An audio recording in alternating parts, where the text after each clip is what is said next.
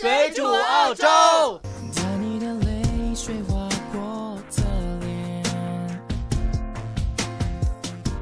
大家好，欢迎大家收听这期《水煮澳洲》，我是主播红茶，在这个寂寞的夜晚又和大家见面了。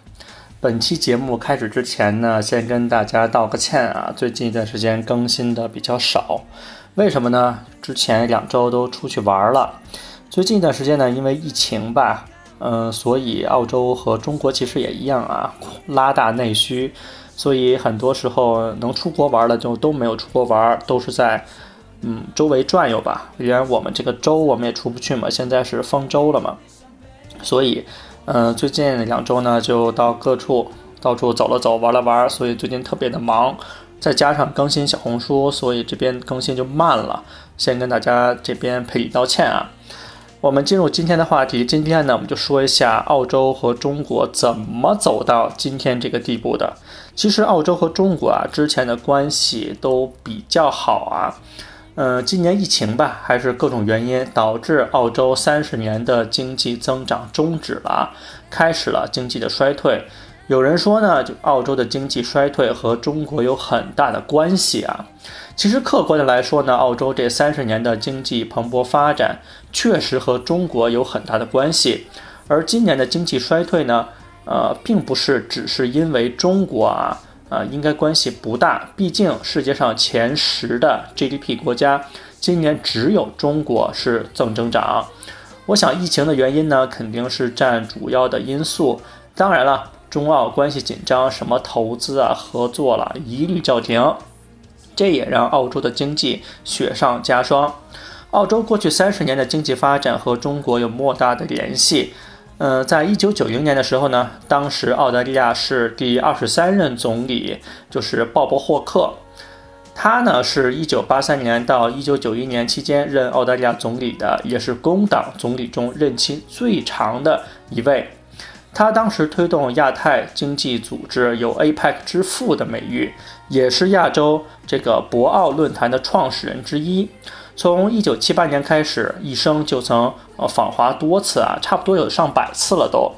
对于中国的态度呢，他一向都是非常友好的，也是从霍克总理执政开始，中澳关系开始越来越好。霍克总理在上任的时候呢，主要推动就是跟中国建立发展的伙伴关系，认为澳大利亚的未来繁荣取决于和中国和亚洲的交融程度。嗯，二零零八年全球的经济危机，澳大利亚是唯一一个没有陷入经济衰退的发达国家。霍克就认为和澳中经济往来密切有直接的关系。他在二零一零年接受 BBC 中文网采访的时候还强调，从重要性来看，他把澳中关系放在澳大利亚对外关系中的首要的地位。他认为澳大利亚不应该把中国的崛起视为威胁。而应该视为机遇，欢迎来自中国的投资，还有资本流入，令澳大利亚受益良多。霍克希望澳大利亚在国际上扮演更重要的角色，尤其呢是在和中国和美国之间担当某种角色，作为双方都信任的朋友，促使中美之间保持良好的关系。而这里呢，他也提到中国这个人权问题啊，霍克认为呢需要政治智慧。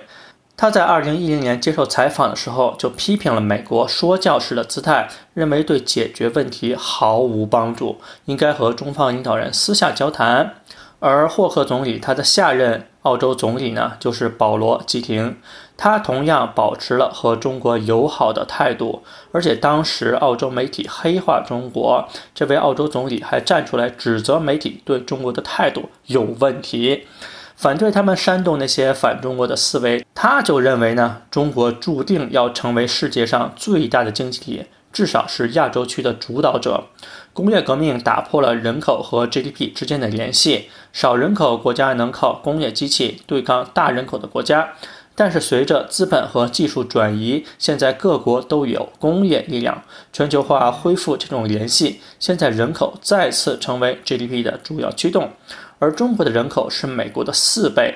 世界各国迟早要面对这一现实。他也觉得呢，中国的技术，很多西方媒体国家都说中国的技术是偷取西方的，但是中国的现代化技术进步很大程度上是本土发展，所以美国的脱钩战术不会有效的，很可能最后还是中国成为科技大国。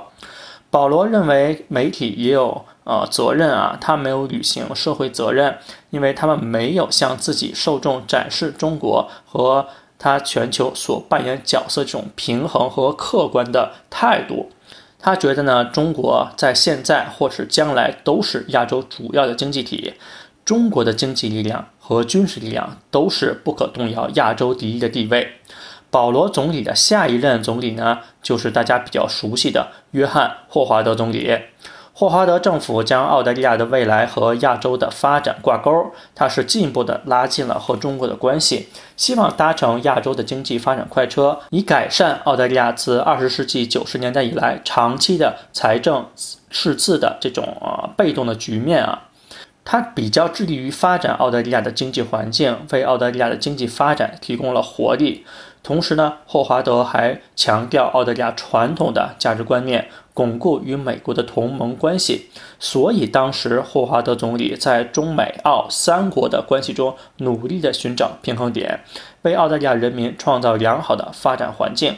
值得一提的是呢，二零零八年全球经济危机，澳大利亚受影响非常小，还是因为澳大利亚重视对华经贸关系合作。而霍华德总理之后呢，就是中国人更加更加熟悉的陆克文总理了。陆克文总理基本上就是一个中国通，他大学的时候主修的就是中国历史和文学，所以对于中国的政策都非常的友好。可以看出，在经常这种亚洲的这种呃会议啊，或者是说很多国家批评中国的时候啊，陆克文总理总是站在中国的一方。虽然第一届陆克文政府任内，澳中关系受到一系列事件的影响，比如说呢是力拓间谍案，中国政府逮捕澳大利亚胡世泰，但双方领导人默契仍使双方关系得到了恢复。例如，二零一零年六月份的时候呢，时任中国国家副主席的习近平，呃，当时习大大还是副主席啊，他呢就和陆克文在澳大利亚首都堪培拉举行会谈，双方签署了十项总价值八十八亿美元的商业协议，其中七项涵盖资源、能源领域。其实呢，这种态度也表示澳中关系已经从力拓间谍案的纠纷中走出来了。二零二零年三月十七号，新冠病毒疫情期间，陆克文还发表了致中国朋友的求助信。他当时呢已经不是澳洲总理了啊，他就是向全体中国人民求助，呃，医疗物资，肯定中方防疫政策的有效性，值得世界的复制。陆克文总理呢还能说一口非常流利的汉语，对于中国的情结很重。而陆克文总理之后呢，就是吉利亚·吉拉德女总理啊，她是澳洲的第一个女的总理。她执政期间呢，基本保持着之前的和中国的关系。做总理的时候呢，也是小心翼翼的，没有什么特别的偏向，也没有什么特别偏激的政策。所以这段时间呢，中澳关系还是非常稳定的。这可能也是因为她是女总理啊，所以对待事情呃比男总理更加的怎么说呢？呃，保守吧。所以呢，到了二零一三年，中澳双边贸易达到了一千四百一十七点六亿澳元，同比增长百分之二十点七。澳大利亚对华出口额度也超过了澳大利亚对日本、韩国、美国和印度的出口总额。之后一段时间啊，也就是说，呃，吉拉德总理之后，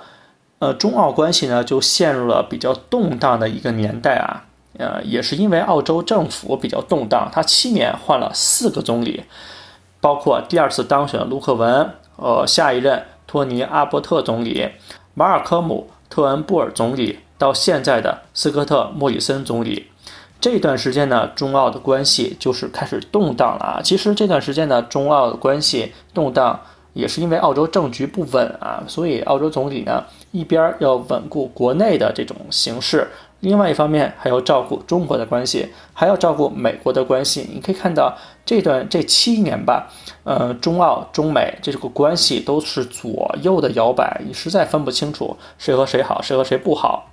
导致了现在中澳关系呃变成了现在这样啊。其实现在莫里森总理还是一直跟着美国跑啊，对于中国的态度呢，哦，我觉得他是想找一个平衡点，但是因为呃最近一段时间，无论是疫情啊还是经济啊。不得不让他站出来，要表一个非常明确的态度。所以这段时间，我个人觉得他是挺难过的啊。但是对于中澳关系什么时候能够正常化，他现在知道中澳关系已经降到一个冰点了啊。什么时候这个中澳关系能够恢复正常，我们也是拭目以待。我个人是觉得疫情过后，可能中澳关系会好一点。然后还要看美国大选，如果美国大选结束之后，我也觉得可能会稍微缓和一点吧。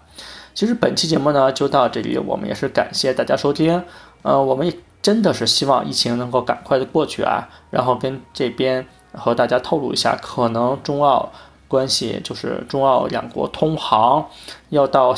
二零二一年吧，要到下半年了。之前还说的二零二一年上半年，但是澳洲觉得。不是澳洲觉得，澳洲的这个健康署觉得啊，二零二一年初可能疫苗还不能完全的起作用，然后可能也是想看一看现在疫情的发展。现在确实，如果开放边境的话，澳洲又会陷入一个呃社会非常动荡的时候啊，因为可以看到，呃，每次有新的疫情通报，都是一些从海外回来的人。他们都是检查是阳性的，所以现在不能说封国是错的啊，只能说是确实外边比较危险，尤其是从欧洲和美国回来的这些游客。所以什么时候能通航呢？这里还真不好说。我们也是希望尽快吧，我也是希望回国，啊，毕竟国内有很多的业务，有很多的事情，还要啊看自己的家人。本期节目呢就到这里，我们也是感谢大家收听。想收听更多水煮熬粥的节目呢，只要在百度或者是谷歌搜索“水煮熬粥”就可以了。我们也会把我们的 QQ 群的号码放在节目的简介里，但是在申请入群的时候一定要写明“水煮熬粥听众”。我们本期节目呢就到这里，下次再见，拜拜。喝醉了，想起了你。